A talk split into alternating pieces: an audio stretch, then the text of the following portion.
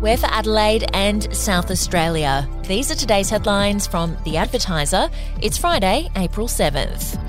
Indigenous leader and Uluru Statement of the Heart architect Noel Pearson says Peter Dutton has betrayed Australia.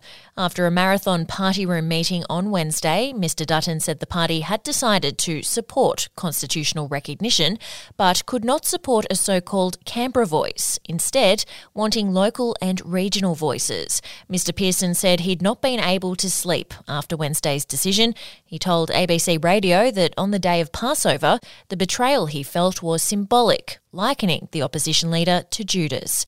And to read more, take out a subscription at advertiser.com.au or download the app.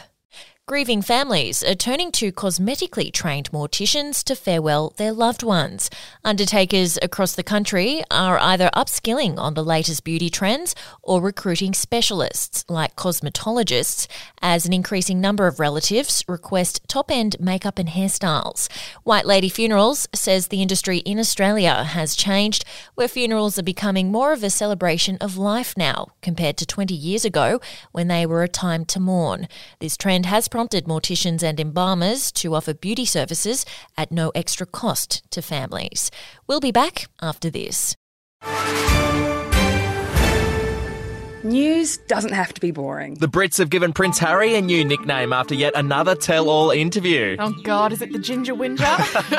Let the team at news.com.au get you up to speed each day with their podcast, From the Newsroom. a couple were busted joining the Mile High Club. Well, I guess they can't fly Virgin anymore. Politics, sport, red carpets, royals. Get all the goss in just a few minutes. Follow From the Newsroom wherever you get your podcast from. Clinicians describe South Australia's crippled health system as a war zone amid record ambulance ramping and acute hospital bed shortages. Concerned doctors and nurses have told of their despair at the mounting health crisis, especially in under pressure emergency departments. While shocked families say they've witnessed patients lying on hospital floors or sitting against walls while waiting for treatment because of a lack of seats. The state government has warned of difficulties in the health system until the end of next year as it boosts spending to increase hospital capacity. And River Murray Football League club Jervois has been revealed as the country footy side facing penalties over a purported salary cap breach. The SANFL last week confirmed a number of salary cap investigations regarding community clubs in SA were ongoing. It's understood Jervois has been one of the clubs under investigation, with penalties set to be handed down before the league season start on April 15. That's your headlines. For breaking news and updates throughout the day, take out a subscription at advertiser.com.au and we'll have another update for you tomorrow.